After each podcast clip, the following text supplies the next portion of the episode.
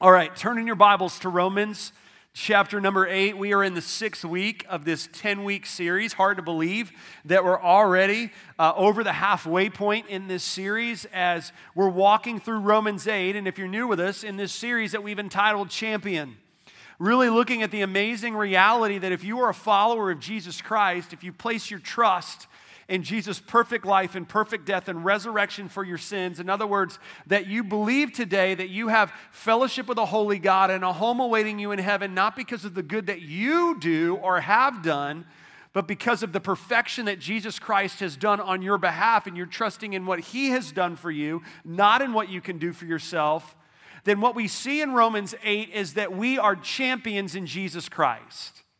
That we're not champions because of what we have done, but we're champions because of what Jesus Christ has done. And in the end of Romans 8, and we're going to get there in a few weeks, that we are more than conquerors through him who loved us. That we, as followers of Jesus Christ, do not live this life that we see Paul referred to over and over again as a battle or as a fight, that we don't live this battle, we don't walk through this fight as victims, but rather as victors because of what Jesus Christ has done for us. And we've been walking through these verses now in verses 26 and 27 this morning, looking at the amazing reality that we have and the strength that is provided by God through Jesus Christ by means of the Holy Spirit. And I don't know about you, but I hope that You've been encouraged in your walk with the Lord as I've been encouraged in my walk with the Lord as I've been taking time to study these verses on my own and asking the Lord, Lord, what do you want me to see to encourage me and to convict me in my walk with you, in my fight, so that I can be like Paul and at the end of my life say, though I was not perfect, I've fought the good fight, I've kept the faith.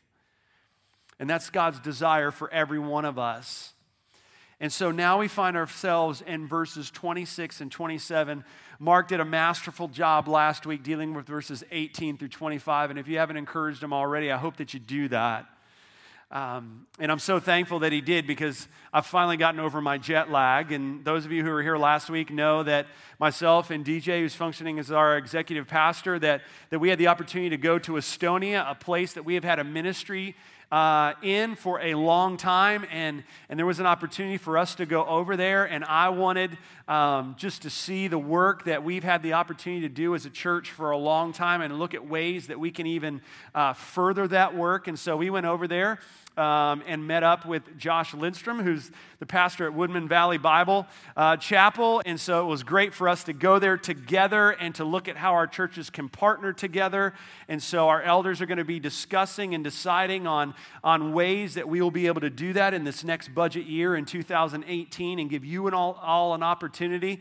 Here's what we did over there is for the past years, we've sent English camps over there, our teenagers over there, and we're going to be doing that in the future, Lord willing. But one of the other things that we really wanted to do is how to accelerate church planting over there. Estonia is made up of 1.2 million people, and less than 1% claim to have a personal relationship with Jesus Christ. So it's almost an unreached people group.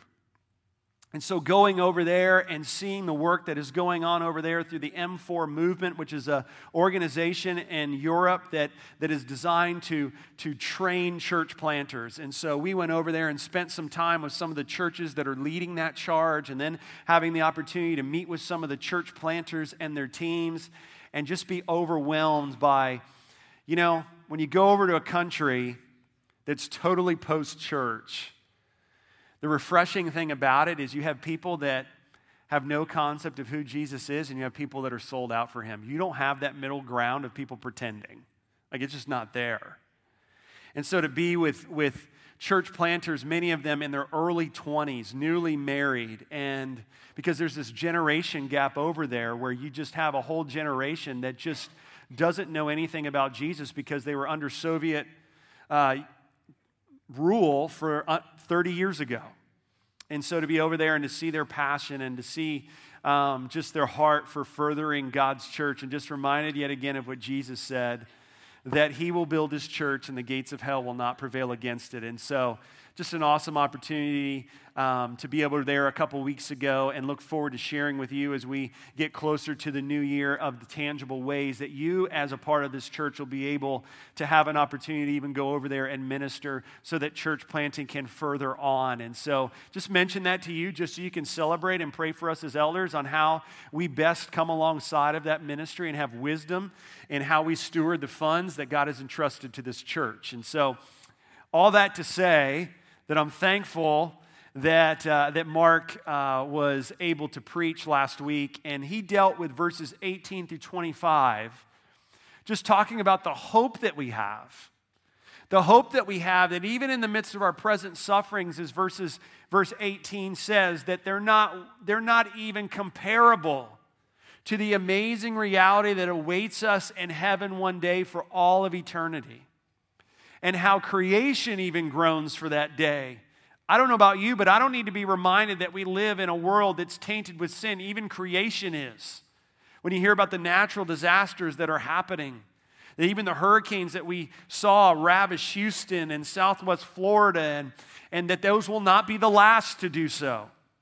That creation groans, longs for a day when Jesus Christ will come back and make all things new. And Paul mentions how creation groans. He also mentions how we groan. Our bodies groan for a day when all things will be made new. Do I need to, re- to remind you that your body groans? I don't, I don't think I do. And how we long for the day when we will be, our bodies will be like who Jesus Christ was after his resurrection. No more pain, no more suffering, no more depression, no more discouragement, no more tears, no more cancer, no more handicaps. No more heart disease, none of those things, but, but how our bodies even groan for that day and long for that day and how that day gives us hope. But can we be honest? It is church, right? Can we be transparent? That how many of you last week were like, man, I know I'm supposed to have that hope, but it's hard. I'm struggling today.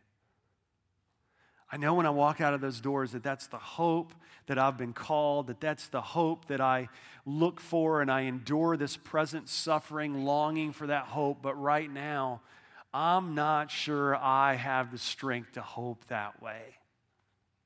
Do you think that? I wonder if you did. Because what I find interesting is in this whole chapter of chapter 8, that it just, Paul describes to us what we have in the Holy Spirit. Like oftentimes, in those of us who are followers of Jesus Christ and have been part of the church for any length of time, we know that when we put our faith in Jesus Christ, we're given the Holy Spirit. And we know that in our head, but oftentimes we struggle and man, how does that tangibly help me today in this situation, in this difficulty, in this tragedy? And we've seen in Romans 8 that Romans 8 is a great place to go when we want to remind ourselves of what have I been given in the Holy Spirit. Can we just review for a second? How that we saw in verses 5 through 7, the Holy Spirit gives us a new mindset, a new way of thinking. That when I put my faith and trust in Jesus Christ, all of a sudden there's a desire to want to see this Bible in a different way. There's all of a sudden this desire to want to obey what God's word says in the Bible. It doesn't mean that I'm perfect, but when I do sin and when I do choose to go my own way, that now there's a conviction to want to make that right and to fall back in line with what God desires me to do and how to live. And that's a new mindset that's given to us by the Holy Spirit.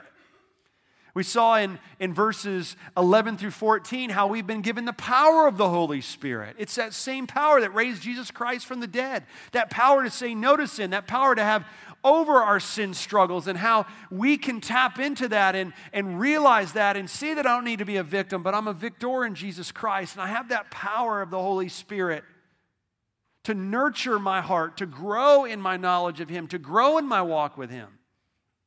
So, in verses 15 through 17, how the Holy Spirit reminds me that I'm a child of God, that I have the right, not in and of myself, but because of what I've been given in Jesus Christ, that I'm adopted by God, and the price was Jesus Christ and his life, death, and resurrection. And I have the right now to call God Almighty, the creator of the universe, the all knowing, all powerful, ever present God, that I can call him Father.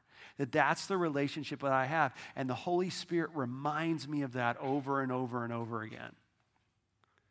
But now we come to verses 26 and 27, and here's what I love about these two verses is they tell us how the Holy Spirit cares for you. They tell me how the Holy Spirit cares for me.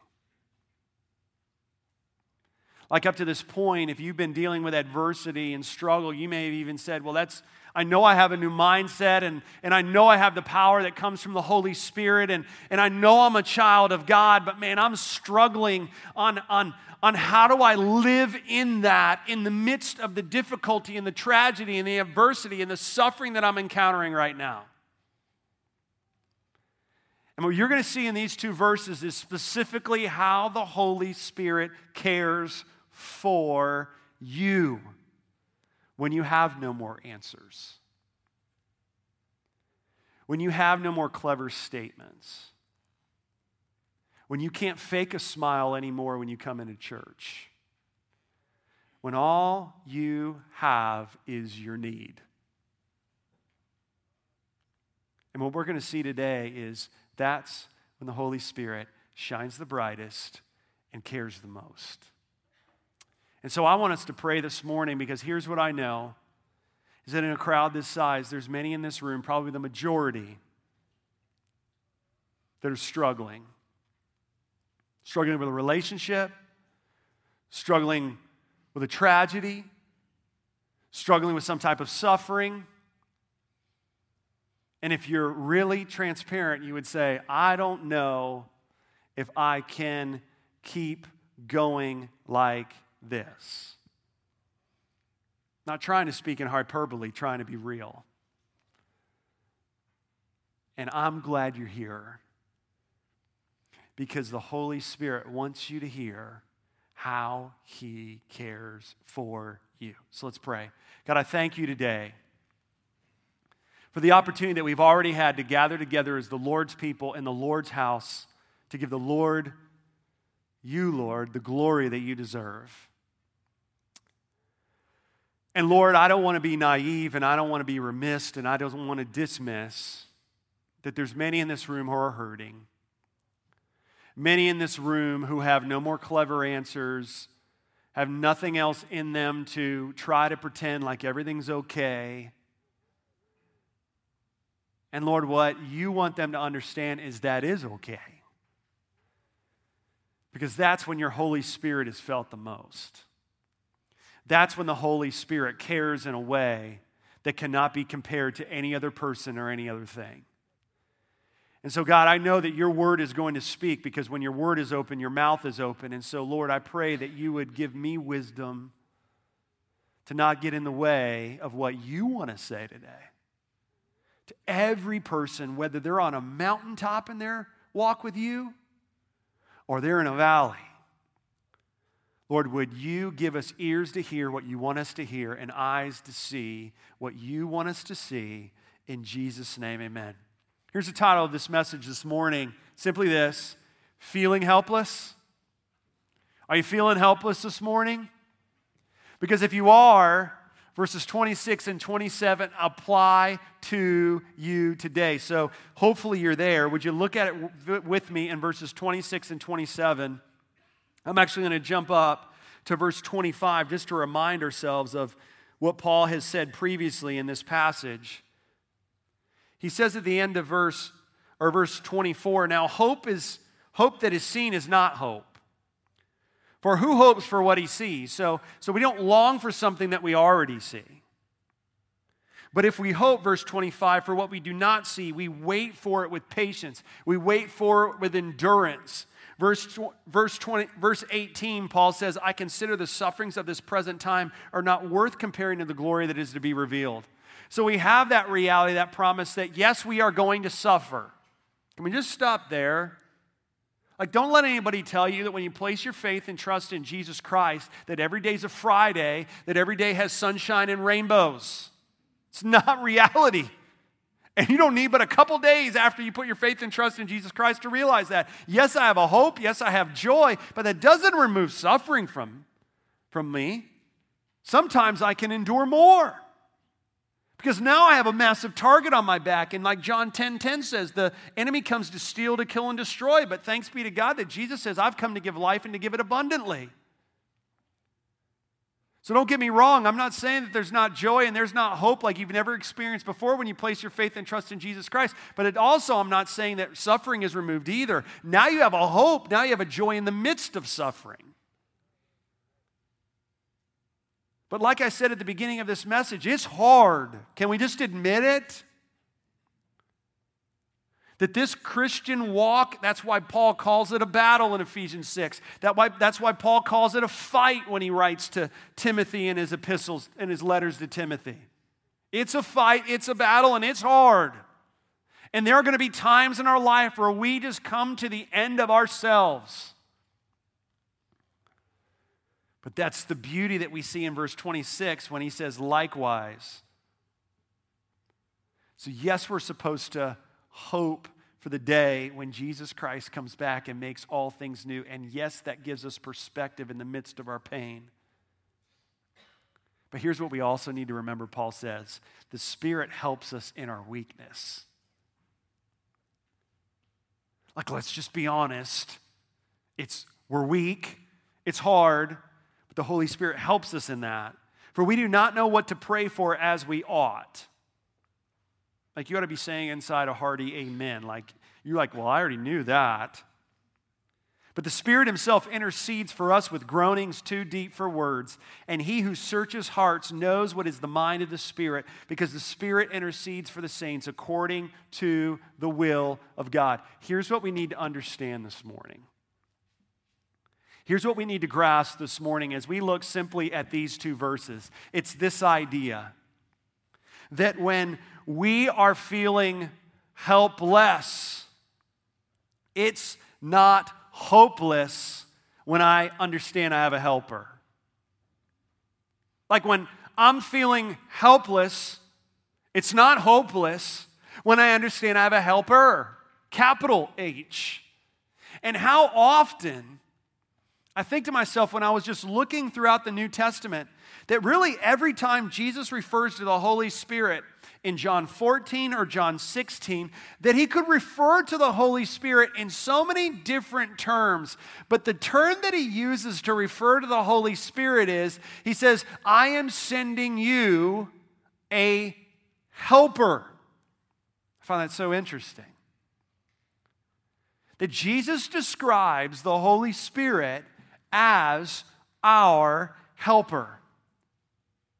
And so, if we're going to understand and believe this idea that feeling helpless is not hopeless when I understand I have a helper, and that helper is the Holy Spirit, then I think we need to answer the question, and verses 26 and 27 are going to answer those this morning. How is the Holy Spirit my helper? How is the Holy Spirit my helper? And here's the first way, and we see it at the beginning of verse 26. He picks up what I can't carry alone. He picks up what I can't carry alone. Look at what it says at the beginning of verse 26. It says, The Spirit helps us in our weakness. Now, that word help is an interesting word. It literally means this it refers to a person coming alongside another to take part of a heavy load and help him bear it. So it's literally the idea like if I was to try to pick up this piano on my own, probably not going to happen. But if I got someone on the other side and I said, okay, let's pick it up together, chances are we could do that. Why? Because I've come to the place to realize I can't pick this up on my own. So I'm going to therefore ask for help and that other person is going to come, and we're going to be able to pick it up together. We're going to be able to bear that weight together. That's the idea of help. Think about it. Whenever you've had to move out of a house or move into a new house for whatever reason, you know what I found out? That is a great filter to figure out who your friends really are. Am I right? like all of a sudden, man, all these people that were your buds, man, and, and you go out watch a game with, all of a sudden, every single one of them are busy. No matter if you do it Thursday, Friday, Saturday, next week, two weeks from now, month from now. Have you ever found that out? Like, you know who your real friends are. Your real friends are the ones who help you move. And what I think is so interesting is when you look at this passage of Scripture, in, in just the first part of verse 26, that word help, meaning carrying, one, carrying someone's burden who can't bear it on their own, you know, what that, you know what that literally, as we tease out that idea, here's what it means the Holy Spirit does not give armchair advice. Here's what I mean by that. Let's go back to the moving analogy. Say you invite a bunch of friends over to help you move, and like you have just enough to pick up everything that needs to be picked up. Like nobody can be taking a break and all that. You have just enough people. And one of those guys or ladies just sits down, gets a drink, and like puts on their supervisor hat and is like, hey, you know the best way to get that heavy, heavy dresser out of the out of that bedroom is if you tilt it a little to the side. And they don't get up and help, they just say that. Then you're moving the refrigerator and they're like, you know would be a lot easier than you trying to break your back and pick that up is why don't you just go get a dolly? I don't know about you, but after two suggestions and someone like that helping me move, I might say something I don't want to say. You? Right? What's awesome is, is the Holy Spirit, that's not the idea of help. The Holy Spirit doesn't sit back and say, man, oh man, if you were just a little more spiritual, you could totally handle that. Man, if you just had enough faith, you'd be able. I don't know. I have no idea why you can't endure that. You should be able to endure that. Why don't you have the strength to endure that? If you just read your Bible a little bit more, you'd be able to endure that. The Holy Spirit doesn't sit back and tell you that. But the idea of help is the idea that the Holy Spirit says, no, no, no, here's what I understand. You're weak and I'm to come alongside of you and I'm to help you bear that burden. See, that's the first way that as we see in this passage of scripture in just two verses, probably two verses that are more clear in how the Holy Spirit helps us than any other passage in the New Testament. That the first way the Holy Spirit is my helper is he picks up what I can't carry alone. And some of us in our walk with the Lord just need to admit what the beginning of verse 26 says You and I are weak. You and I need help. Just being transparent because we're supposed to, we're being real today, right? Is I got a real hard time asking for help. I do. Like, even when I know that I need help, I, for some reason, I have a hard time asking for help, whether that's direction somewhere. I mean, like, I can walk into a store that I've never been before, and in my mind, I'm telling me, even though I've never been in here before, I can find what I'm looking for. I don't need to go ask the five people that are there that I passed by. I can find it on my own. Like, like that's how anybody else with me that can just like sympathize with me this morning, raise your hand. Come on, raise it high. We're being real this morning. Thank you. All right, we all can be together in this. I'm not up here on my own. It doesn't matter if it's going into a store. It doesn't. I, I have very little mechanical ability. YouTube has helped me a little bit. I got a hard time asking for help in my car. I got a hard time asking for help in anything. And I thought to myself this week as I was understanding this word help, I thought to myself, man, why is that? And I came to this realization about me I don't like to come across needy. Can you identify with that? Like, nobody really likes to come across needy. And so we like to pretend that we have it all together, that we have all the answers, that we know how to do everything, because we equate weakness and need with weakness. Right? But when I look at this passage of Scripture, I don't see this motivation to pretend, this motivation to pretend to be something that God never intended me to be. I don't see this promotion in Scripture that Christians are to present themselves like they're always on top of everything. I don't see that anywhere in the Bible. But rather there's a call for us to embrace the reality that we full well know, but often don't want to admit that you and I are weak. And we can't carry what we encounter in this life alone. And the first step to us experiencing the care of the Holy Spirit in our lives is to embrace that reality that you and me on my own, we're weak. I can't fight this fight on my own.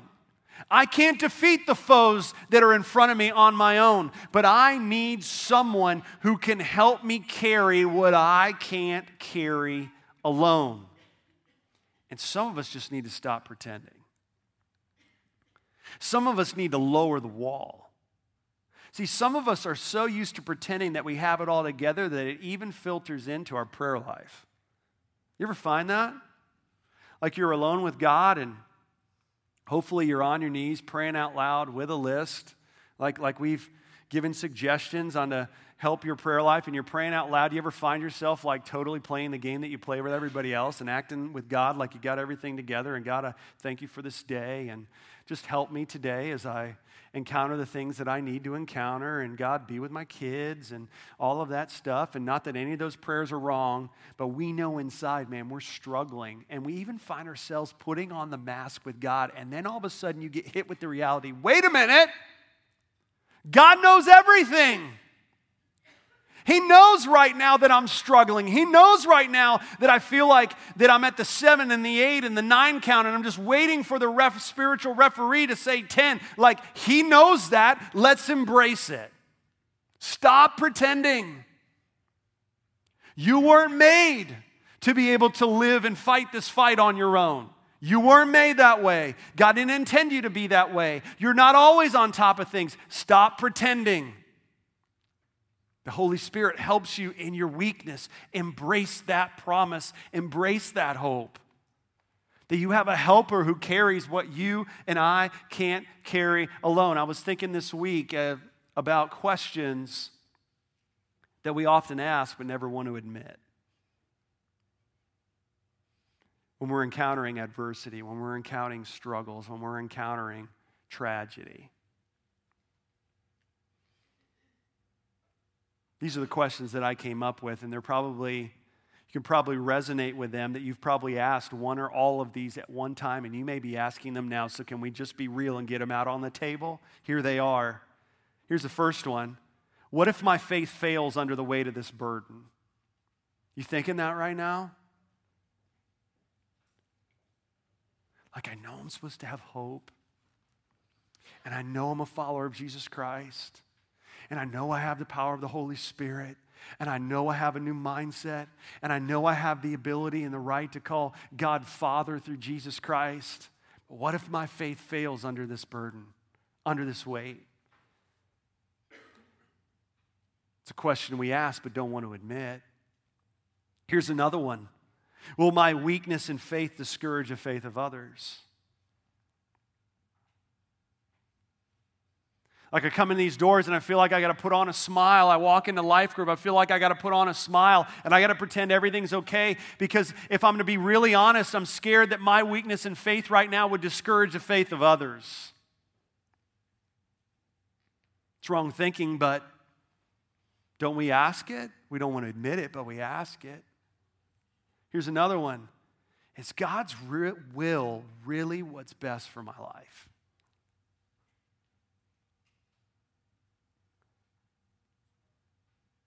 If you haven't asked that yet, you will.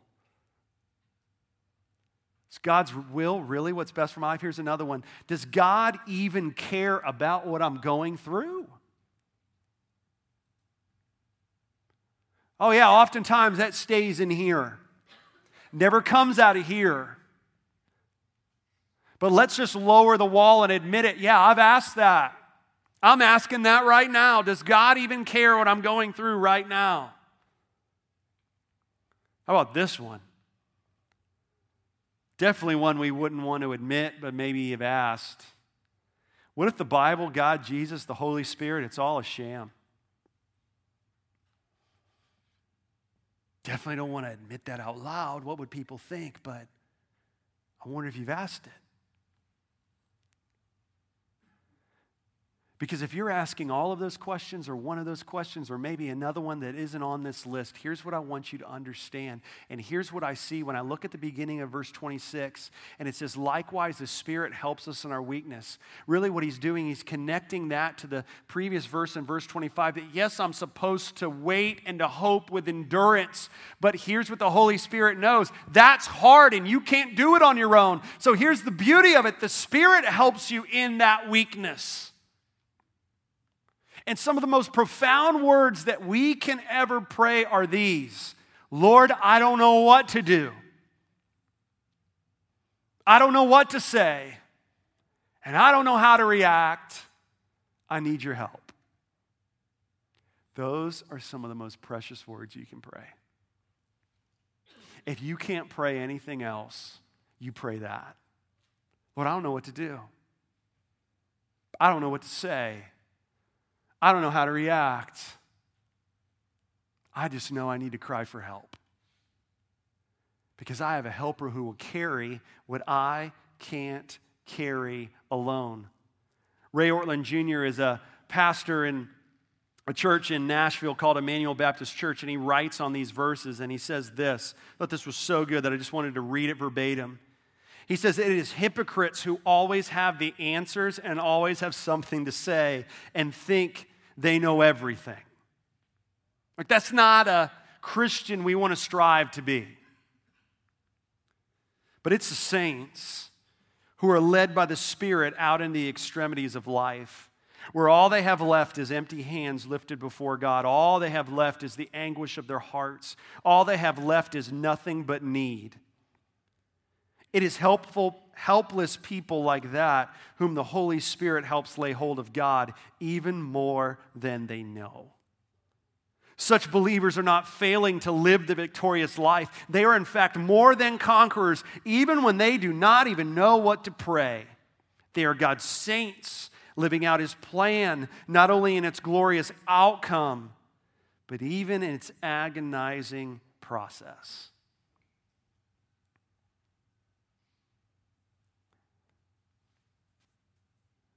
See, it's saying, man, what do I do when all I have left is my faith? And I feel like that's hanging on by a thread. But like I said at the beginning of this message, here's what we need to understand. Is we have a helper who helps us carry what we can't carry alone.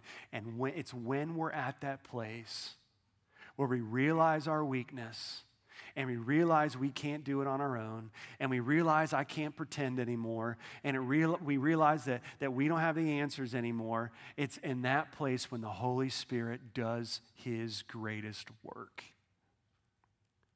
That's why Ephesians 3:20 says, "Now to him who's able to do immeasurably more than you can ask or think, according to his power at work in us." It's in those times when the Holy Spirit does immeasurably more than we can ask or think. It's in those times, in our greatest weakness, where the Holy Spirit does His greatest work. And don't get me wrong, listen, times of adversity and times of suffering and times of tragedy, they are not pleasant. I know that's obvious, but I want to say that. They're not pleasant. It's not when you get through one storm that you're like, I can't wait till the next one happens. They're not pleasant. But what I've found in my life, and it's those times, though they're not pleasant, they are extremely powerful. Because it's a place where I experience a supernatural peace in the midst of enormous pain. They're not pleasant. They're horribly painful.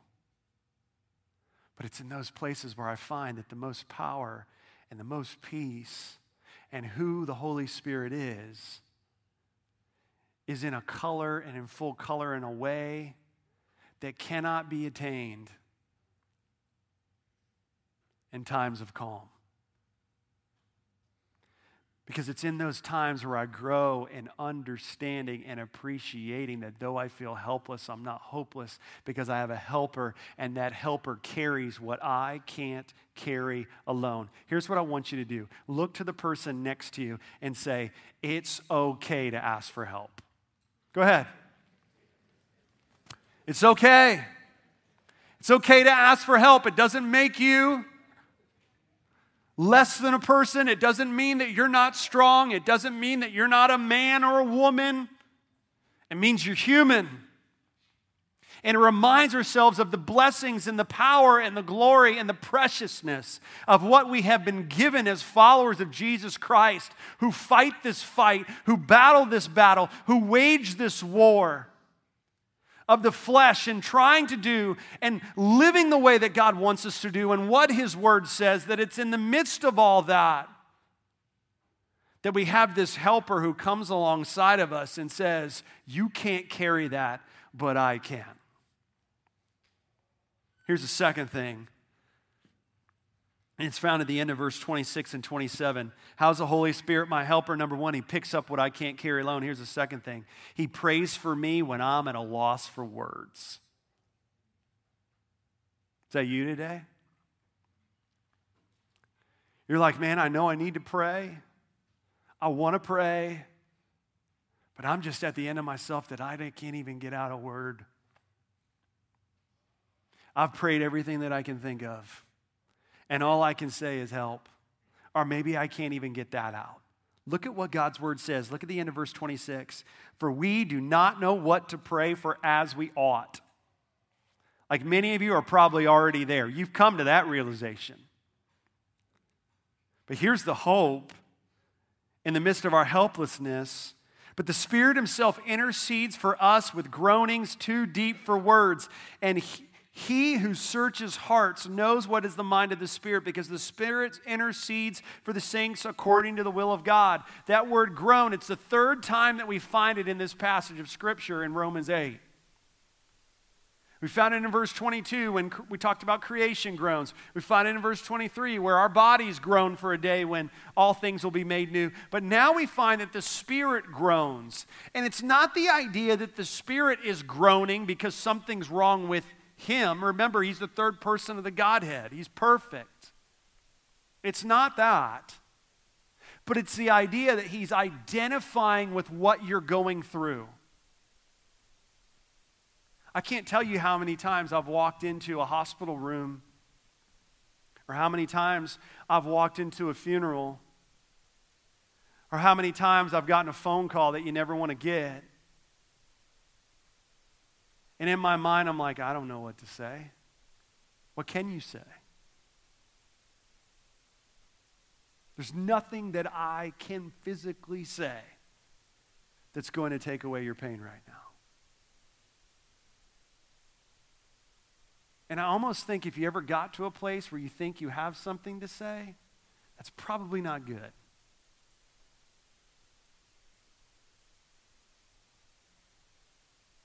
There's tremendous hope in saying, though I don't know what to say, and you don't know what to say, the Holy Spirit knows what to say. Because He prays for me when I'm at a loss for words. See, a real burden bearer groans with you. So you may be going through something right now and nobody else can identify with what you're going through. You may be going through something difficult, and though we can sympathize and someone can be with you and pray with you and wrap their arms around you, and that is so needed and so helpful and so godly. Unless someone's walked through that exact thing, and even in that, circumstances could be different. People may not know exactly what you're going through, but when I see this verse, what I'm reminded of is we have a real burden bearer who groans along with us in the midst of our suffering, in the midst of our adversity, in the midst of our tragedy. That we have a real burden bearer. He's a helper, capital H. He's the one who can help you and help me in the way that no one else can. And when I understand that He prays for me when I'm at a loss for words, here's what that does it frees me from, from thinking that I need to have all the answers. Because I don't. And we just need to embrace the reality that in times of suffering or times of adversity or times of tragedy, that there are situations where we will never fully have all the answers until we are with Jesus Christ forever one day. I think some of us are feeling this pressure and feeling this burden that we need to have all the answers on why this happened exactly the way that it happened. And here's what I see when I see verse 26 when the Holy Spirit intercedes with me with groanings too deep for words is it frees me up from saying I don't have all the answers. I don't have them all.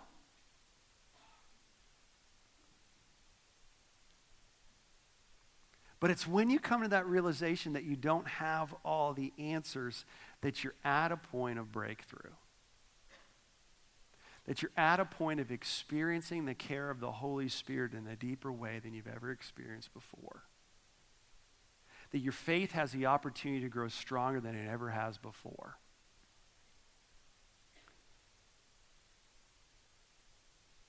You may have seen this, I haven't. But whenever I've gone to a community pool, you know what I've never seen? I've never seen a grown adult man swimming with floaties on. Anybody here? I would love to know this. Never seen a grown adult woman with floaties on. Never seen that happen. Who has the ability to swim on their own. Never seen that happen. You know why? Because thankfully, somebody at some point in their life, before they were a grown adult man or grown adult woman, who's swimming in the deep end, loved them enough to at some point take off the floaties and throw them in or urge them in. My kids threw them in. Don't judge me. Threw them in and taught them how to swim in the deep end where they couldn't touch the sides and they couldn't touch the bottom. And that's what God does with us. Remember, I didn't say I had all the answers, and you may never have all the answers on why you're going through what you're going through, or what you've gone on in the past that you're still grieving over. But here's one thing I do know is God is using that to get you to learn to swim in the deep end so that you can be stronger in your faith. So even when you don't have all the answers, one thing you can say is, God, I don't have all the answers. I don't have the clever responses. God, I can't even pretend anymore. But here's one thing I know I trust you.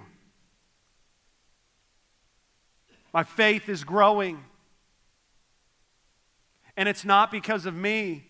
It's because the Holy Spirit is praying for me. Remember those questions?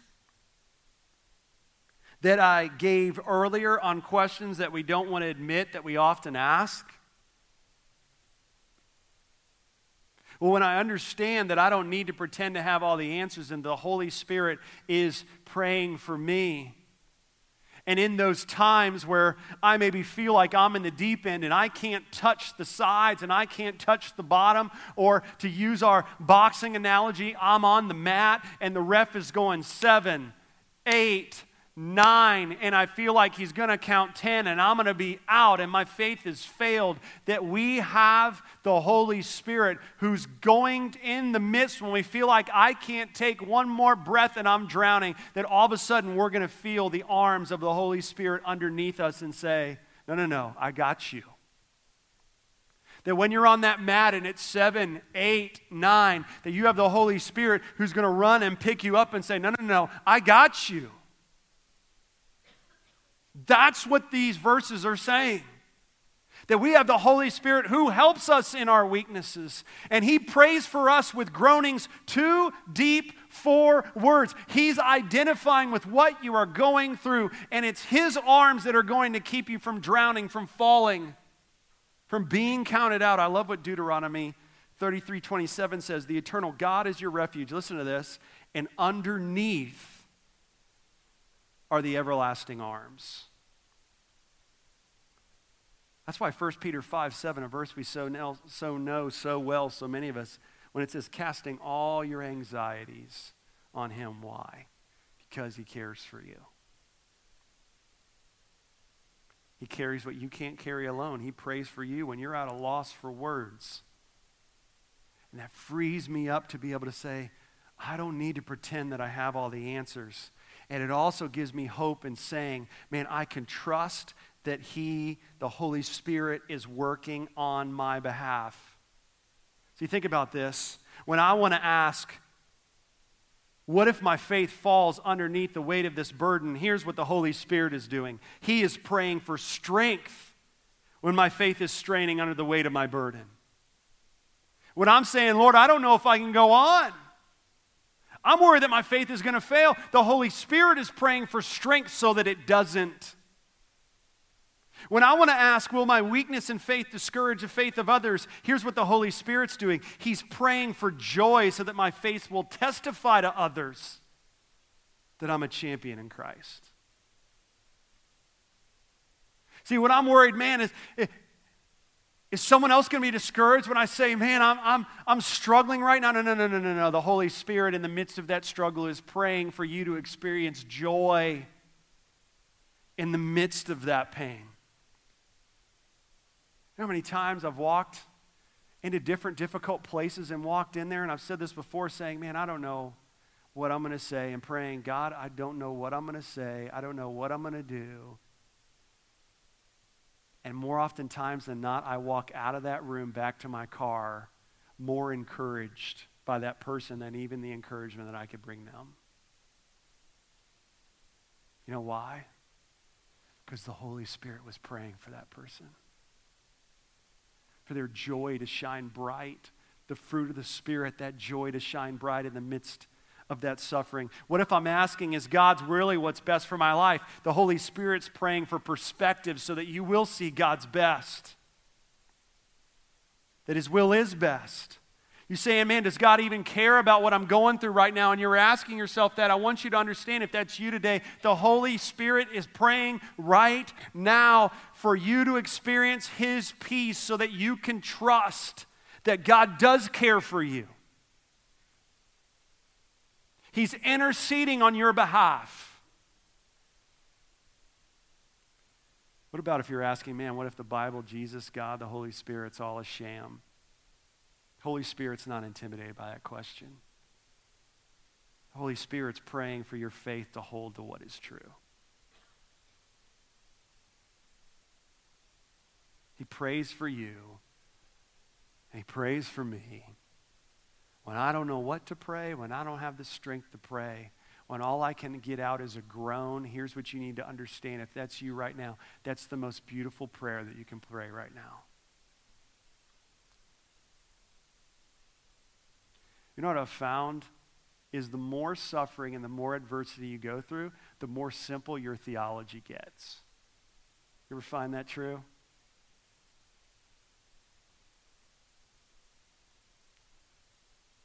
Because I sure have. And the more and more I find myself saying, man, there's a lot that I don't understand.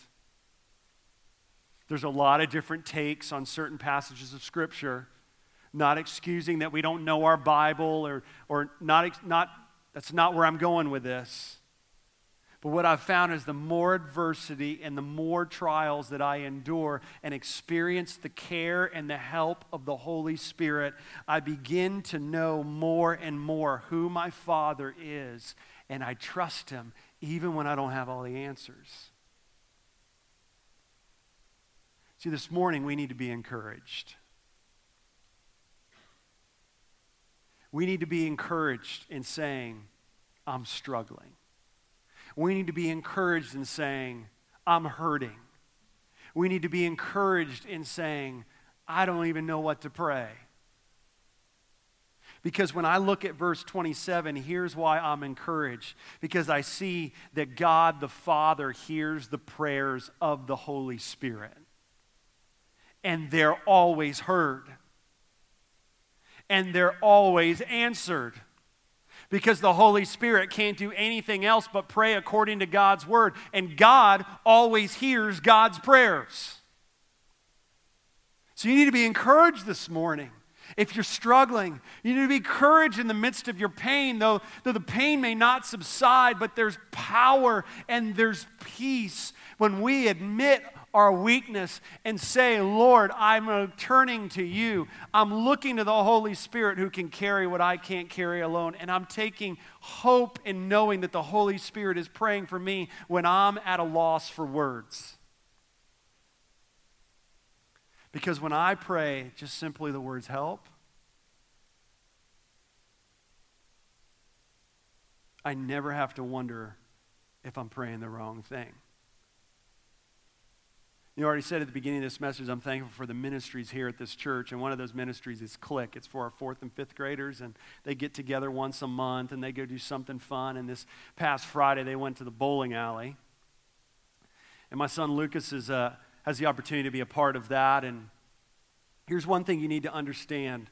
And I think I've communicated this pretty clearly. I'm pretty competitive.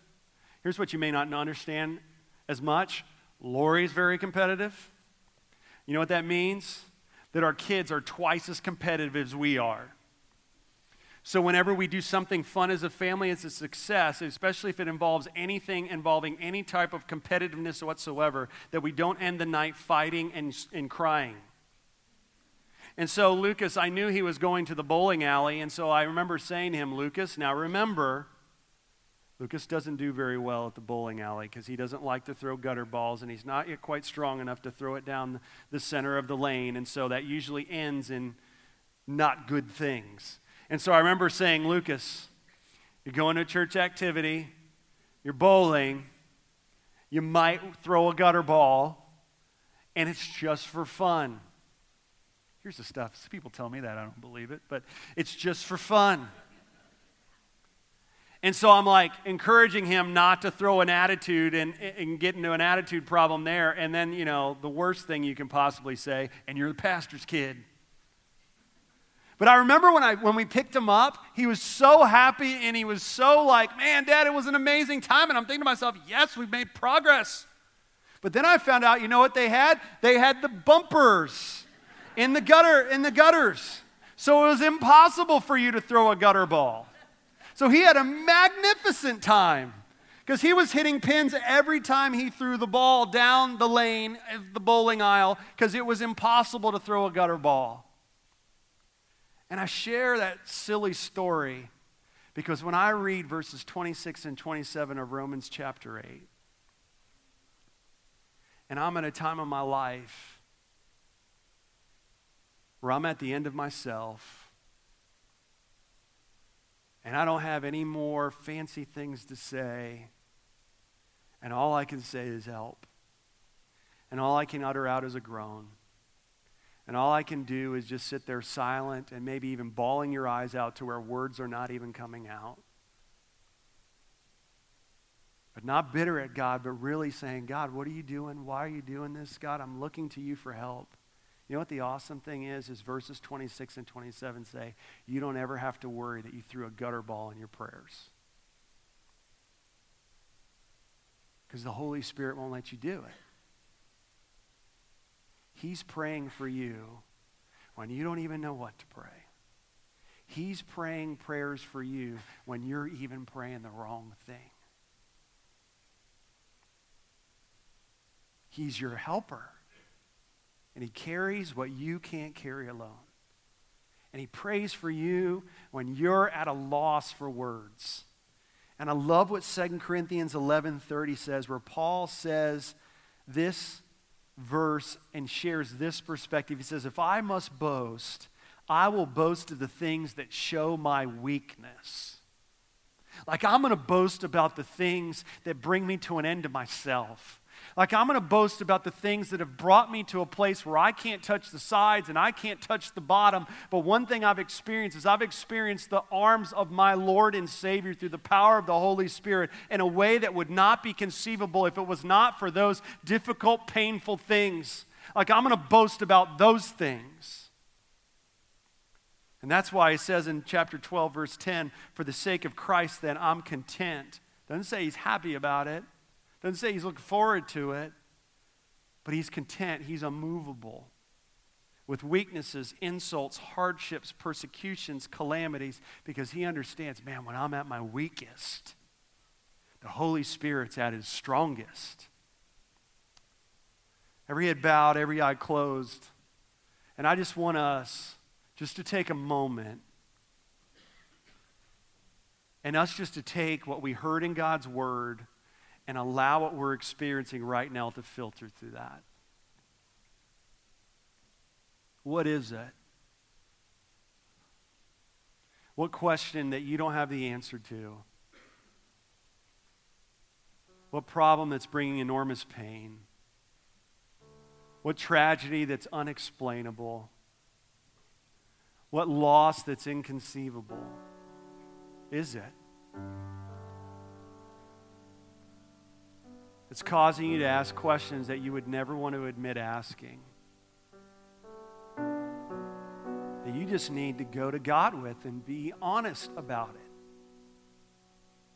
And know that you're not going to be judged and know that you're not going to be condemned but knowing that the Holy Spirit is going to minister in a perfect and loving and caring and supernatural way that cannot be explained in human terms. We all know those people. Those people, they say, How in the world can they keep going? How in the world can they get up in the morning? And let's not be fooled that they're not dealing with pain and they're not dealing with questions. But you know why? Because they know who to groan to, they know who to go to for help. And they're experiencing the help that the, only the Holy Spirit, our helper, capital H, can provide. Man, let's go to Him. Let's lower the wall let's, of our hypocrisy and let's go to Him and admit that we're weak. Because it's when we admit that we're weak that we experience His strength. Let's go to a deeper level in our faith. Let's go to a deeper level in our trust. Let's go to a deeper level and experience His strength. That peace that surpasses all understanding that will guard our heart and mind in Christ Jesus, Philippians 4 7. And if you're here today and you've never placed your trust in Jesus Christ, the man for you, you can call out to Him in the quietness of your seat, confess your sin and trust Him as the Savior of your sin and your soul. And you can walk out of here with that Holy Spirit who will help you through every situation, every pain, every high point, every low point.